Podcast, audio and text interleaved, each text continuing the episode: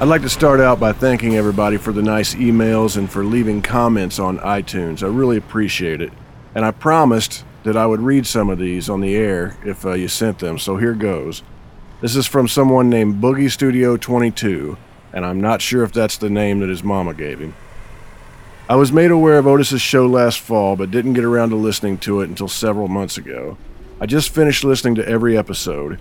I was immediately hooked on Otis's ability to relate to his musical cohorts and make them feel comfortable, probably because they're already friends. His guests reflect on their musical history, sharing wonderful stories and anecdotes. And finally, there's an interesting thread about regional wrestling in quite a few of the episodes. Highly recommended. Thank you, and keep sending those emails and leaving comments on iTunes.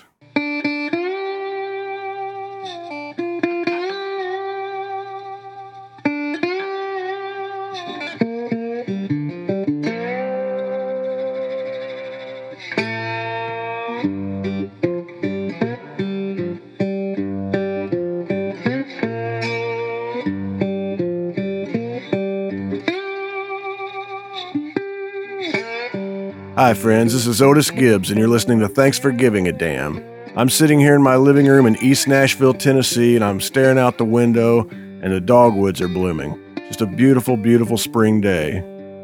This is a personal journal. This is a bit of an experiment. I like to say right up front that I haven't the slightest idea what I'm doing, but I decided to do it anyway.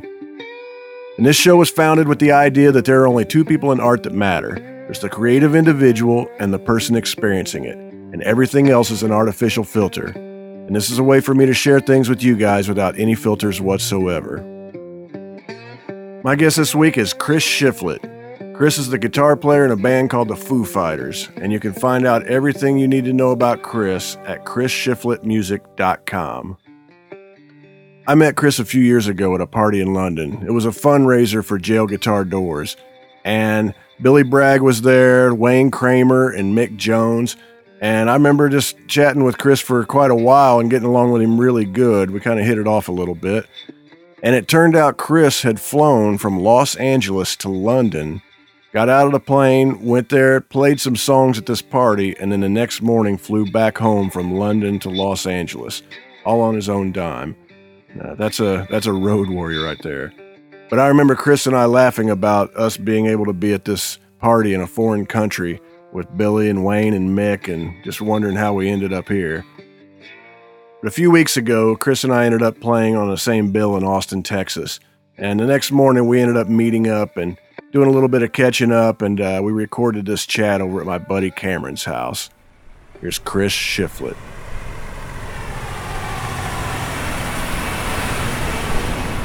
I feel like I was really lucky because I had two older brothers, and they were um, my oldest brother was about seven years older than me, and my and then the middle brother was about five years older than me.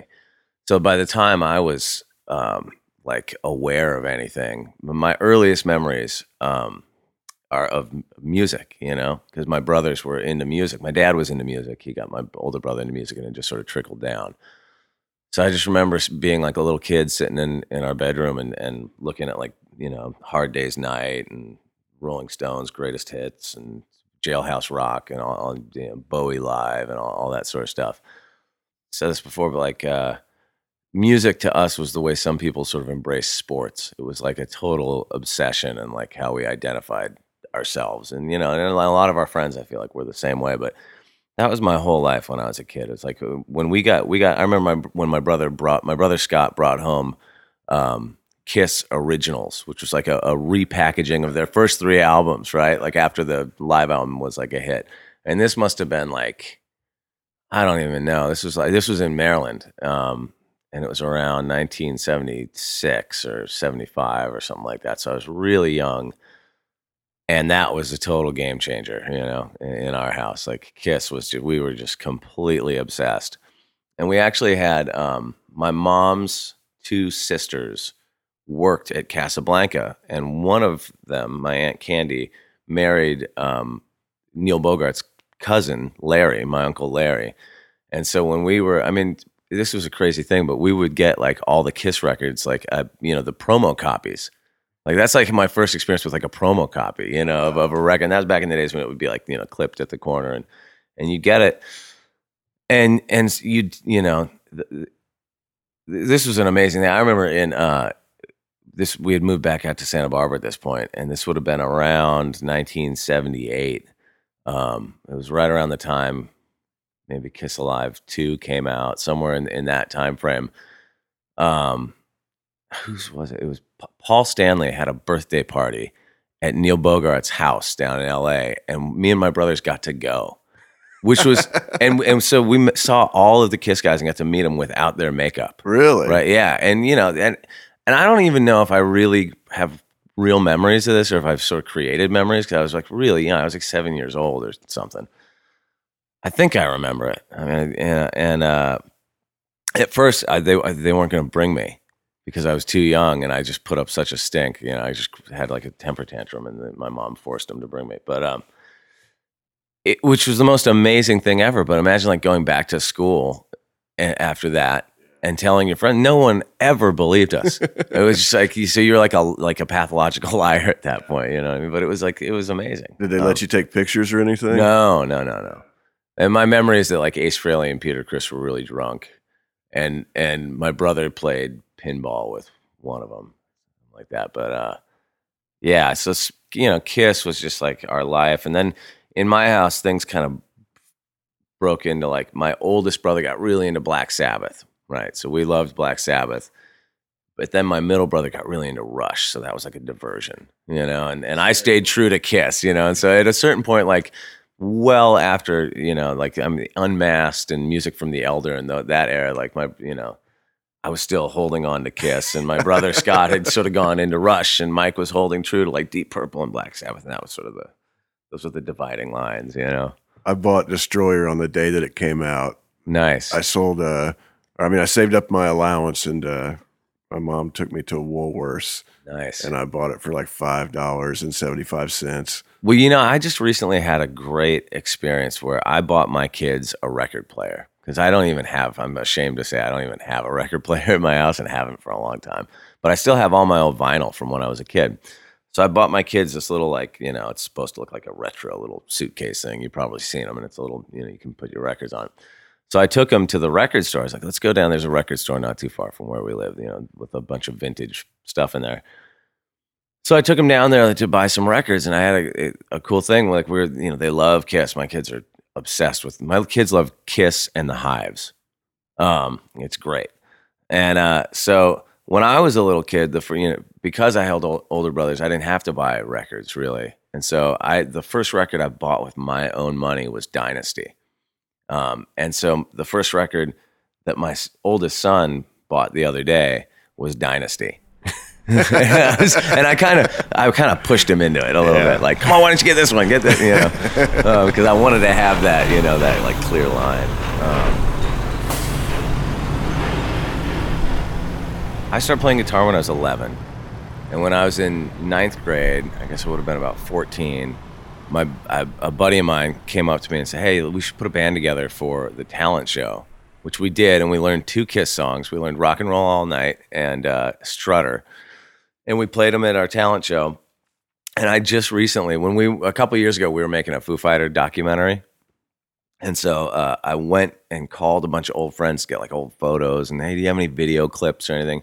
And I got from the drummer in in the band was called the Lost Kittens, and he had the a videotape of us playing the talent show. This is my first gig ever, and it's the like I gotta just put that up on YouTube because it is the most ridiculous thing you've ever seen. I'm like three feet tall, and then my hair's like another six inches taller because it's just like I just got like Aquanet and made it as big as possible, and we're trying to play these Kiss songs, and it just sounds like everybody's playing something like a different song. It's just total cacophony. It just makes no sense. Um, but that was, but like you know, that was the first time you're ever on stage and people clapping and cheering, and just because you're out there with a loud amp, you know, your friends are going to respond, and it was, I mean, I was just, I was hooked at that point. Um, and I, re- I remember my first gig in like a club. We used to have this, uh, uh, and it wasn't a club, but we, there's a pool hall sort of on the lower end of State Street in Santa Barbara called Golden Eagle Pool Hall. And in when I was in tenth grade, I was in a band for a minute called Legion of Doom, and uh, we opened the bill for it was us, then this other local band, Rat Pack, and then NOFX, and uh, and and Excel was the headline. I don't know if you remember. Excel was like a suicidal tendencies kind of kind of punk rock band, and that was the first time I ever saw NOFX. And they moved to Santa Barbara right around that time. And I don't have real strong memories of that gig, except that I lent my guitar to the guitar player in Rat Pack, Dave. And I remember he broke all my strings and smashed my Les Paul into the drummer's cymbal um, and put a big dent in it and then handed it back to me like, thanks, buddy. Um, what the what the fuck just happened? The guitar still has that dent in it. I actually went on to play bass in that band a couple years after that. Uh, but um, those weren't bad experiences, man. Those were great experiences. You know, like every, even the shitty ones when you're a kid, you just it's It's all new. it's and all new and it's all and exciting and everything's possible. I remember my band in high school, same band, Lost Kittens. When we were a little bit older, we recorded a demo and put together like a promo pack and drove down to LA with our guitar player's mom, um, the other guitar player's mom, uh, and and drove around and gave our promo pack to like bookers at clubs. And we would have been about like I guess about sixteen, I think, when we did this. And we got a gig at Madame Wong's West, which was out in Santa Monica. And we're like, fucking no way, we're playing LA. Like this is our shot. And the headliner was this band called, I think they're called Electric Angels, and they were kind of like a happening band at that time. And this was a really good, like, band lesson or life lesson. And we're we can't believe it. A bunch of our friends jump in the car, drive down there. We're so stoked. We get to the club, and what we discover is it's a two story club, two different rooms. Electric Angels is headlining the upstairs room at the exact same time that we're playing the downstairs room. so there is literally, I have a picture from that gig, and there's my one friend, this guy Sky McGinnis, standing in the middle of the floor while we're on stage, like staring at our feet. and then that was it, you know? And so it went from like our glo- crowning moment of glory to like, oh, sad. um, but even still, even that, man, it's like, you know, you still went home with a smile on your face because, you know, you played Madame Wong's on a Wednesday night at one in the morning. Well, I moved to LA when I was about 18 and played around in bands and was like trying to do that whole thing, like trying to get a record deal and all that stuff. And, um, you know, I, one of my best friends, uh, I grew up with, with Joey uh, Cape, the singer from Lagwagon. Okay. Um, and I remember in, must have been around the end of 94, he said, Oh, I'm going to move up to San Francisco. You know, you should move up there. Well, let's put a, you know, side project together or whatever. Um, so we moved up to San Francisco and I got a job at Fat Wreck Chords.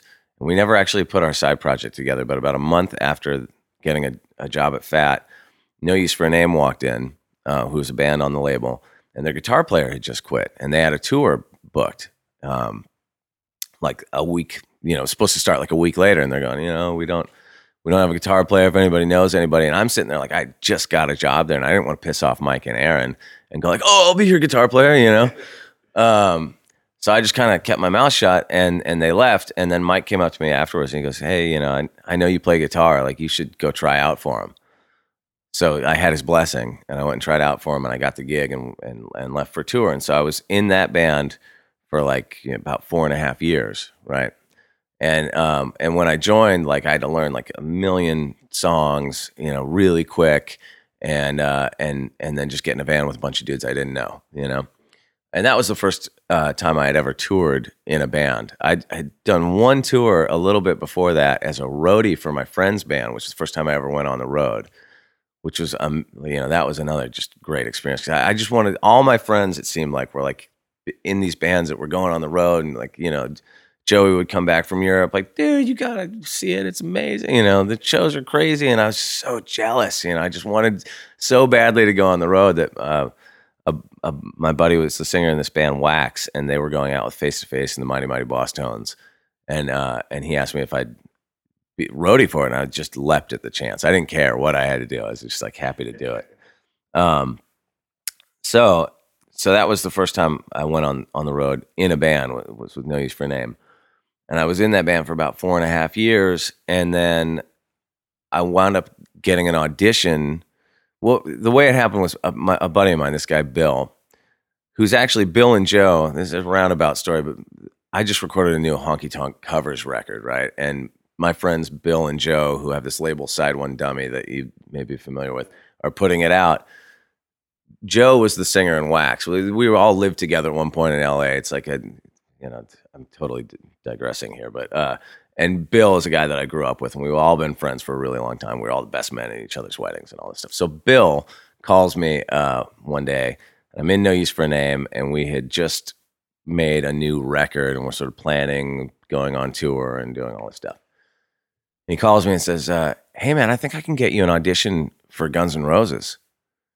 Because they're auditioning guitar players, and you know I know somebody that works for them or whatever. And, and I was like, you know, I, I don't want to audition for Guns N' Roses, but I, I heard the Foo Fighters are looking for a guitar player. You know, see if you can get me an audition with them. He goes, oh, you know, I, I know a woman that works for the law firm or whatever. You know, I'll, I'll call her. So a couple months go by, and and uh, and I'm out in New York visiting some friends, and I get a phone call from from this guy Gus, who's Foo Fighters tour manager, saying, "Hey, we're having auditions next week uh, down in Los Angeles. You know, uh, do you want to come in and audition?" I, I was just like, no problem. Just send me the, you know, I'll, I'll, be there. Click. And then my next call was to the airline. I got on a flight the next morning and flew home and sat in my room for like a week and learned as many Foo Fighter songs as I could. And then went and auditioned for them. And at the first audition, um, you know, we they were auditioning all these people for like a you know they had like a week of auditions, and you know every hour a new person would come in and they'd run through a couple songs or whatever. So they are, are they filming this also? They did, yeah. And and uh, Gus, our tour manager, filmed the whole thing. And there were some crazy things, like a guy locked his guitar in his guitar case and couldn't get it out, and you know, one guy learned all the songs in the wrong key. There's all this stuff, you know. Um, but uh, I just for again for the documentary we made a couple years ago, uh, Gus went and unearthed that footage, and it's so funny. It was so weird to see after all these years because that was like you know it's coming up on 14 years ago, you know, and it was like it was really exactly as I remembered it. It was one of those rare times when you you know you're like, wow, my memory of that was actually totally correct. You know, like walk in, I've got my backpack on and my you know Les Paul and a guitar case, like hello. Um, but uh, so anyway, so I went down, I auditioned. We we only played a few songs and we kind of sat around and talked for a little bit. And um, I, and I think in that, I think I really, and I've never exactly asked Dave, you know, why did I get the gig? or whatever. But I attribute it a lot to we had a conversation in that first audition where I mentioned him like, "Hey, do you remember when you played with Scream at that uh, at that Chinese restaurant in Santa Barbara?" And he was like, "Yeah, totally." And and my band had opened up for for them, right? And they actually went and stayed at our drummer's house that night. Um, and like he totally remembered, you know. And he said, "Oh yeah, I, you know, it's a few years, well, was, probably eight years prior to that or whatever. Um, and I, I, I seriously think that that's what got me the gig. As much as you know, maybe I could play the songs or whatever, and you know, didn't seem like a total fuck up or what, whatever. Who I, I don't know, but I credit that as much as anything. You know, um, just that sort of like shared experience. Um, and so I, I went home. I did the audition, went home. It seemed to go well, you know went home, sat around. A, you know, a week later, they called me and said, "Hey, can you come down again, um, you know, this weekend and and and have a more extensive audition or whatever?" So, you know, I just been sitting there playing along with their records, so I knew a bunch of their songs, and then and they were my favorite band. Like of that, you know, this was like nineteen. No, when was it? Nineteen ninety nine. I loved the Foo Fighters. You know, every time No Use made a record, we'd always, you know, give a list of our dream, you know, support gigs to our booking agent, and it was always Foo Fighters on there. Um, but I had just made a new No Use for a Name record, and I was literally going on tour like the week, the next week. Um, we had all this stuff booked, and so I was being kind of shady about it. You know, like I was, I'm not going to tell my band I'm going to try out for this other band. You know, because I didn't want to piss them off. And things at that point, um, you know, they like I'd been in the in No Use for a while, and and there was we had had some issues, you know, through the years, and it, it was like don't get me wrong, like it was great experience and everything, but you know there was there was some friction there, um, over some touring issues and stuff. Uh, you know, Tony, the singer for No Use, who passed away not too long ago, um, which was totally horrible. He really didn't like to fly, and so we, you know, we would never, we wouldn't go do a lot of the stuff that you know all the other bands in our scene were doing. You know, Japanese tours and South American tours and Australia, all that stuff, and it was really frustrating. And we would butt heads about it a lot. And we had just had a, we had just, it was just like the stupidest thing maybe that I was ever involved with in a band where we, while we were making the record that we were making, we were planning a Japanese tour, and our this was our plan.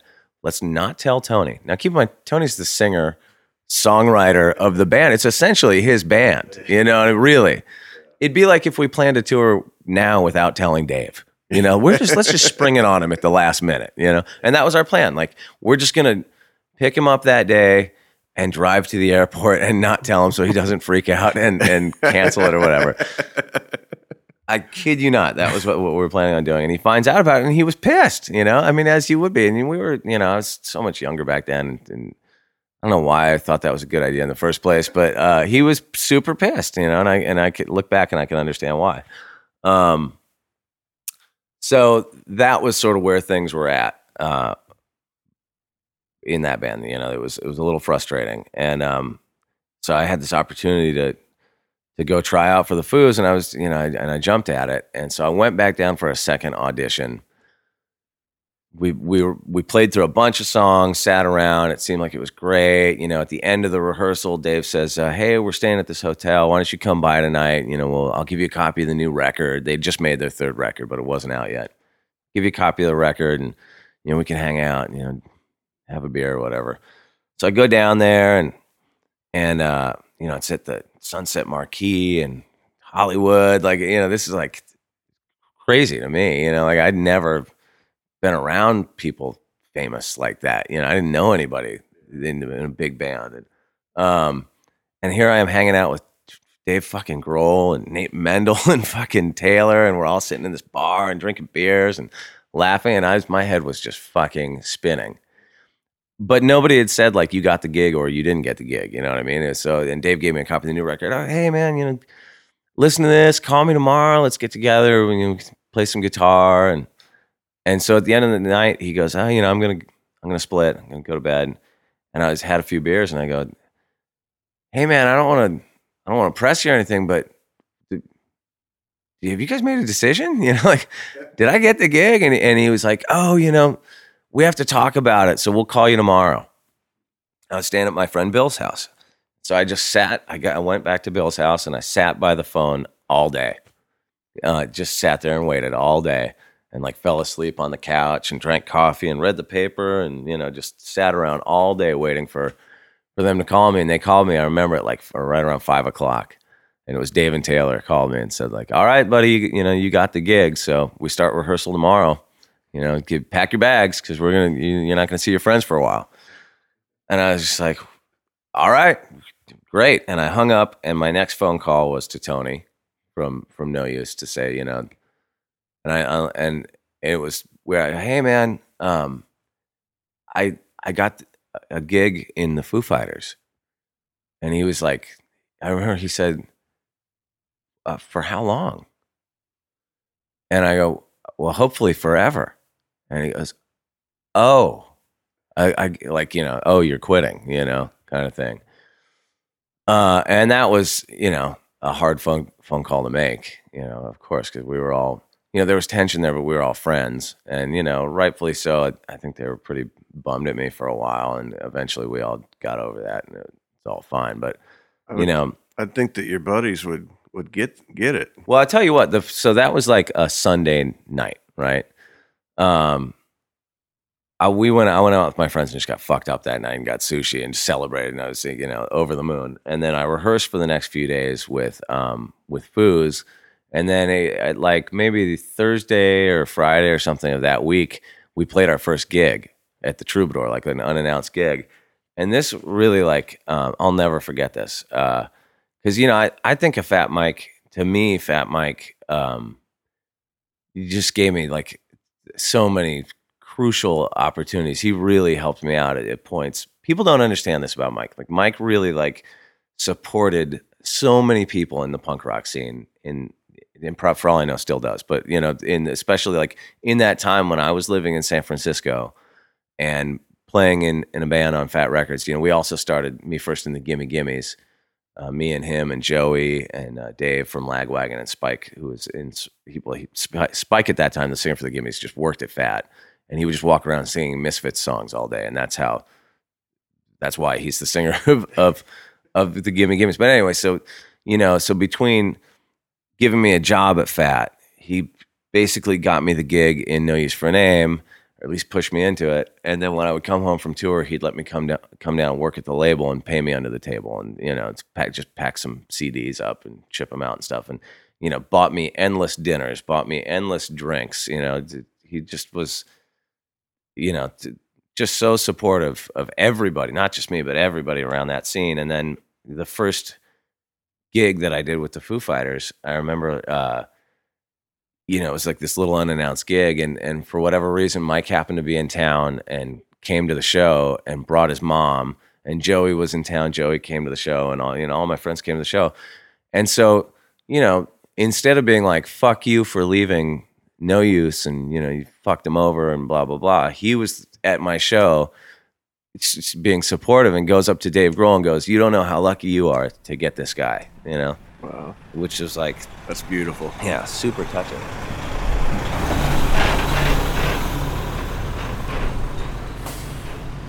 I remember the first trip that I ever did with Foo Fighters was a promo trip because we went into like, and this time I didn't even know, I'd never heard the phrase promo trip. Like that didn't mean anything to me because No Use for Name did not do promo trips. We did tours, you know?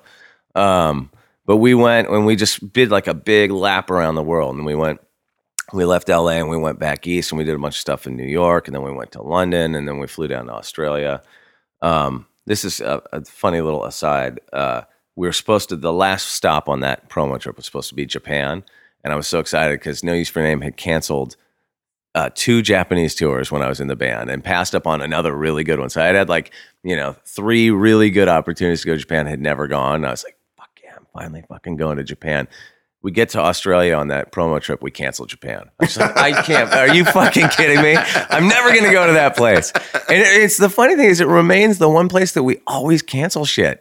I don't know. I mean, I've been to Japan a bunch of times at this point, but we we on the last Foo Fighter record, the week before we were supposed to go there to set up the record, the fucking tsunami earthquake oh. nuclear disaster happens, right? So obviously we couldn't go then, and then we had a whole Japanese tour booked uh, a little while after that and right before Dave had some throat problems, and we canceled the whole tour. so it's just for whatever reason, man, I just I'm you know I'll never be able to consistently go there. But um, anyway, so the first this is the first Foo Fighter trip we ever did, and uh, and we we land in London, go to the hotel and check in, and Taylor's like, hey, I'm gonna go have dinner with Brian May. You know, you want to go? I'm just like, what? yeah. And so next thing you know, I'm like sitting in an Indian restaurant with Brian May, man. And there's that, dude, you know, his big crazy hair and his clogs and the whole thing, you know. Brian May. And through the years, there's been so many of those kind of things. You know, we've gotten to work with and meet um, so many people that you know you stared at on album covers for so long when you were a kid, like you know Brian May and Roger Taylor, and um, you know even people like Kris Kristofferson was maybe like the coolest celebrity I think I've ever met. Like we did the play, play this Johnny Cash tribute with him, and he.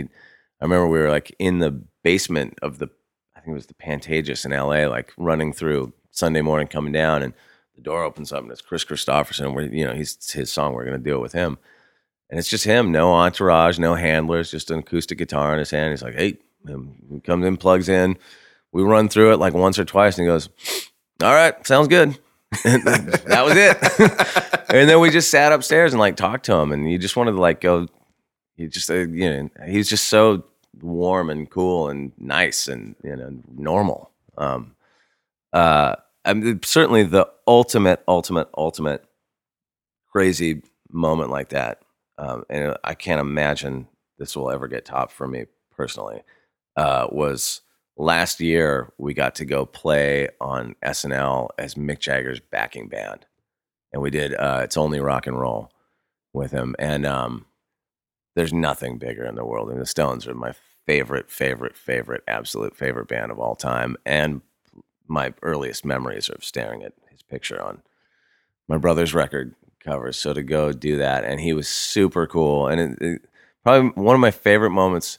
There's so many things that were great about that whole experience that week, but Mick Jagger, he every time we rehearsed with him, we rehearsed a few times leading up to the to the performance. He would come in and you know he was hosting too, so he was like probably you know stretched pretty thin, but he was he would always come and go like, oh you know, I'm I'm just gonna kind of you know sing it a little quiet. You know, I'm you know, my throat's a little sore, or whatever.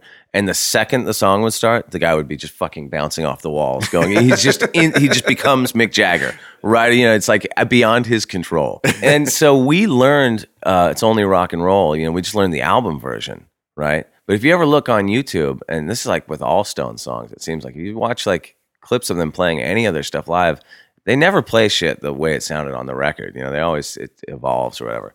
So we learn it, and we and we run through it, and um, and we're and we're talking about you know what to cut out or whatever, and he goes, "Yeah, I haven't played it this way since we recorded it." so was just fucking my. I was like, what? "Okay, cool. Should we learn that other?" Yeah, uh, just bizarre. And then we played the after party. Um, at SNL, they always have like an after party, and they did it that night down in in the courtyard at Rockefeller Center or whatever. And so we went downstairs and we played. It was actually not Foo Fighters, but we um, uh, Taylor, our drummer, has had this cover band for uh, a long time called Chevy Metal, and it was Chevy Metal, but with Dave and me playing guitar and Dave playing guitar and Taylor on drums and our friend Wiley playing bass, and um, and we we had hoped that Mick Jagger would come play a song or two with us, and we know like you know ten Stone, Stone songs, you know, so we were ready.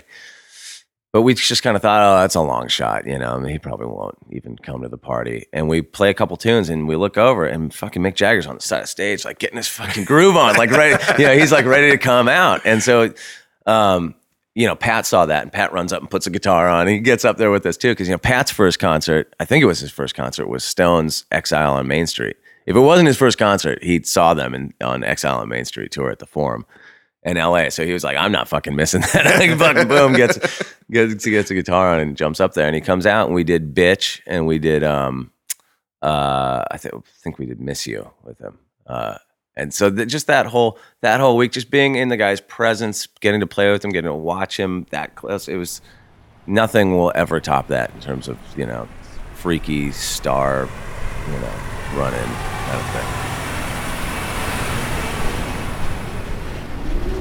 You know, we just did all these shows. It just ended here at South by, um, where we were called Sound City Players. And Dave made this documentary about Sound City, this old studio out in LA. Um, and so he made an album of collaborations with a bunch of people that had recorded there through the years. So we went out and we did all these shows. And it was a bunch of mini sets of people that are uh, on the album. Like you had Rick Nielsen doing a bunch of Cheap Trick songs um, and with different people, you know, and then sort of the guys from the Foo Fighters sort of slotted in here and there, and then for some of it, we were the backing band for you know different people. So I got to got to play with you know got to back up Stevie Nicks and Rick Springfield and John Fogerty and Alain Johannes from from Eleven, and um, it's just crazy, you know, it's, it's insane. I think Rick Springfield was one of my first concerts. oh, really? Yeah. Yeah. I always loved Rick Springfield. Yeah. No, it's crazy to like, you know, to, it's funny with a lot of that stuff. You know, I you know I was listening to other kinds of stuff when I was a kid, so I I didn't I never sat down. I was never the type of guitar player that sat around and learned songs anyway. You know what I mean? A little bit when I was really young, but like you know, my, every band I was in were like, oh, we got to play originals. Which you look back now and you go like, what a stupid thing to do. We should have played covers, and then we would have learned how to you know how songs work, and people would have probably liked our band. You know. Um, but so that was so much fun to sit down and, and, figure out. You know, I never sat down and played along with a Fleetwood Mac record or, or figured out the Neil Giraldo lead from Jessie's Girl or whatever. And so that that was a really fun. I can't imagine learning the uh, Lindsey Buckingham parts uh, on the guitar and making it sound appropriate. it, it was yeah, you just had to wing it, man. Like you know, for for um, for like that song Dreams, you're listening to him going like, I don't even have a clue how he makes his guitar sound like that. You know, um, I have a great system for figuring out anything nowadays. Though there's there's a series of things that I pretty much do, and that one is listen to the song, right? Just try to get what you can from that.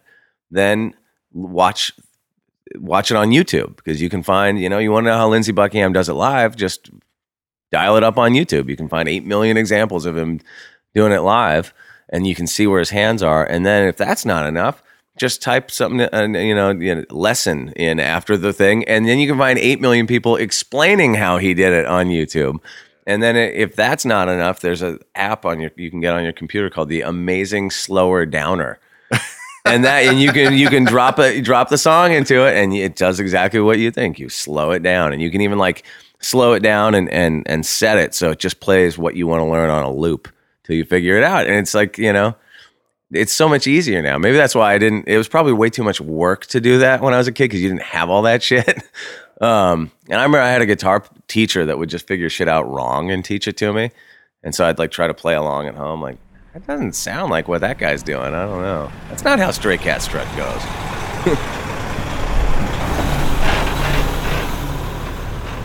I was looking around on people's websites, you know, just checking bands' websites and stuff. And I remember I was on Billy Bragg's website. And, oh, well, you know, what's when's he going on the road or whatever? And, and there was a there was a link on there that said Jail Guitar Doors. And as a Clash fan, I was like, hmm, what's that? You know, is that the Clash fan club or you know what? So I click on it, and it was it was all about this organization that Billy had set up over there called Jail Guitar Doors that that helps start uh, music programs in in prisons. Um, I was like, God, this is fucking rad, unbelievable. Read the whole thing about it, and so I knew I was going there soon, and I emailed. Um, you know, there was like a, a email link on there, and I emailed, you know, hey, this is Chris from the Foo Fighters. You know, i am going to be over in England soon. If there's anything I could do or whatever, you know, I don't remember what I said, but something along those lines. And Billy Bragg actually emailed me back right away, like within the day. You um, hey, you know, yeah, if you're going to be over here, we could set something up for you to go in, into a, a prison or whatever. And he did. So on a on a day off, I hooked up with uh, this guy Alan Miles. I'm sure you know from from that whole thing. Um, and he took me into uh, uh, Brixton, I guess it's Brixton Prison, um, which is like an old Victorian, gnarly prison in in London, and it was really an incredible experience because you know even like I'm consider myself to be left of left on everything, you know? But you still you're so conditioned to think certain things you know? And we especially in america where like you know basically in my whole lifetime it's just all about throw them up and lock away you know or th- lock them up and throw away the key and uh, you know three strikes you're out and all those things you know that and my mom was a probation officer my whole life and i was just around and my mom's not uh, you know certainly not like some hang 'em high probation officer but you know you just get conditioned to believe certain things about people locked up um, and then you go in and you have this experience. I, I went in and I taught a guitar class for the afternoon to all these cats in prison. And you had people that were unbelievable musicians in there to down to somebody that had maybe just picked up the guitar for the first time and could could couldn't even make a chord, you know, and everything in between. And you're talking to these guys and hanging out. And um, first off, we never it never came up like what are you in here for? So that was not even part of the conversation. I didn't know i didn't want to know. Um, and and the way it worked in that one was like they you know people had to earn their spot in there. So it wasn't like because there's there's this some people react to to to you know um, the concept of doing something you know that seems nice for a, uh, somebody in prison. You know, why, why would you do? They don't deserve it. You know, but actually, like the way that it worked is they had to earn their spot. It's, they couldn't just be only the best behaved right, inmates you know. get to do this, and the wardens love it because it actually is a carrot to have them That- work, work towards their rehabilitation. That's absolute. That was the the most shocking part of it to me was how supportive the prison system was. The governor of that prison was so cool, you know, and so into it, and um, and it was just this amazing experience. And um, so then after that, uh, uh, Alan I think asked me to come over to do that show, um, which was I guess around the premiere of the documentary that he had made. I think was what that was for. And so there was this show that uh, that you know that Billy Bragg put on with uh, with all these people. Um, Mick Jones. Mi- Yeah, well, that was, and the, you know, the craziest thing about that that whole night was what blew me away. You know, I had, think that was maybe the first time I met Billy Bragg. Was that was because remember we all went, you went in, into the prison with us that day, right? No, I wasn't with you on that day. Oh, you weren't. with- Were you at the gig? Did you play the gig that I, night? I came to the gig. I had an. I was off on tour and I had an off day. Oh, okay. So you didn't go into the. uh, We went into a different prison that day, and I, it was like Pentonville or something, another uh, prison in London, but with a bigger group of people. And if, and if I remember correctly, like uh, Wayne Kramer was there, um, Billy Bragg was there, and I think that was the first time I met him, or one of the first times.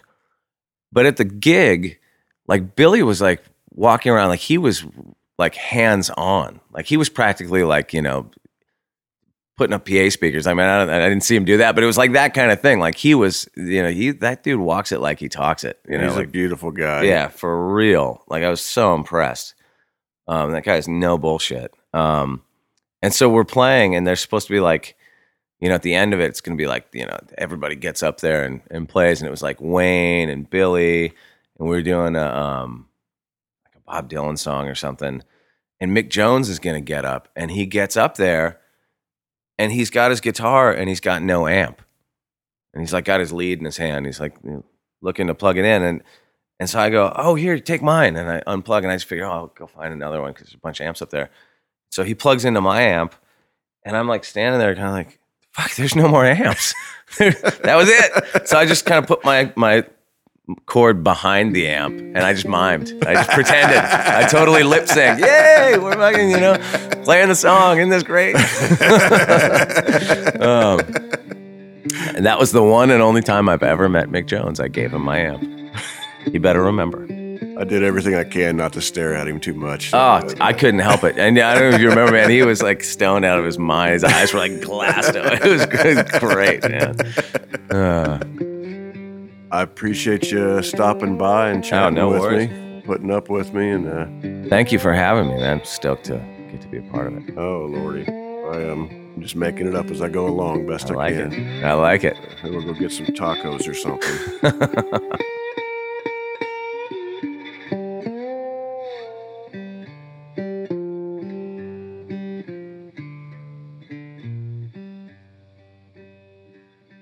I'd like to thank everybody for listening in, and I'd like to thank Chris for sitting down and recording this conversation with me at my buddy Cameron's house in Austin, Texas. You can find out everything you need to know about Chris at chrisshiflettmusic.com. If you'd like to help support this show, just go to otisgibbs.com and you can pick up a CD, a t shirt, you can download any record I've ever made, you can buy one of my photographic prints, you can buy one of Amy's records, you can buy one of Amy's children's books. But anything that you buy, we'll mail from our living room to yours and we'll even put in a little thank you note. If you'd like to help out but you're a little short on cash, just go to iTunes and leave us a five star review. Leave a comment. It uh, helps us move up in the search rankings and it helps a lot more people find out about this show. But if you enjoy this show, or you enjoy my music, or you enjoy Amy's music, please take the time to tell a friend and help us spread the word. And if you'd like to send us an email, we'd love to hear from you. Just send it to info at otisgibbs.com. I'm Otis Gibbs. Thanks for giving a damn.